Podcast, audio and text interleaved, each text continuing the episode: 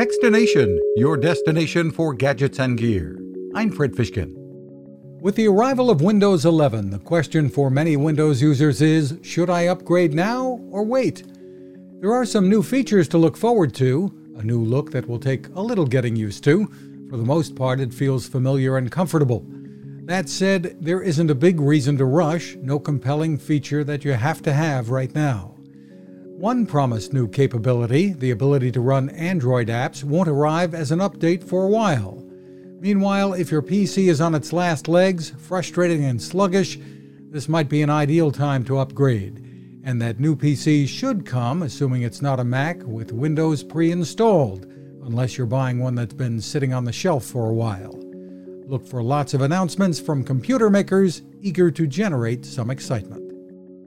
You can find us at Techstination.com. I'm Fred Fishkin. Now, this. It takes a lot of listening to build a better radio, and that's just what the folks at C. Crane have done. Bob Crane and his crew, nestled among the rivers and tallest trees in the world in Fortuna, California, have made a habit of listening to their customers. And that's just what they've done in building the CC Skywave SSB, the Swiss Army knife of portable radios. For everyday listening to AM or FM in the yard or patio or on the nightstand without having to drain a mobile phone battery, it's a great companion. But it is also a companion equipped for NOAA weather information and alerts that can be life saving.